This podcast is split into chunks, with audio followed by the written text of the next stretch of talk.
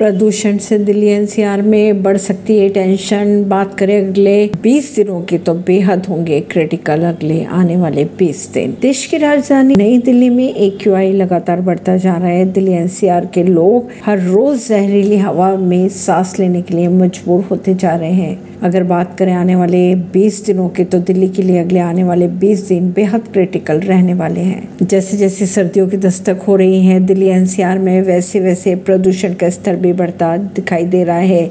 Experts की अगर माने तो दिल्ली में हवा का डायरेक्शन नॉर्थ वेस्ट नहीं हुआ तो अगले 20 दिनों में दिल्ली में बेहद क्रिटिकल दिन आने वाले हैं। दिल्ली के कुछ इलाकों में एयर क्वालिटी की अगर बात की जाए तो इंडेक्स गंभीर श्रेणी में है तो कुछ इलाकों में बहुत ही ख़राब श्रेणी में पहुँच सकता है। परवीन सिंह नई दिल्ली से।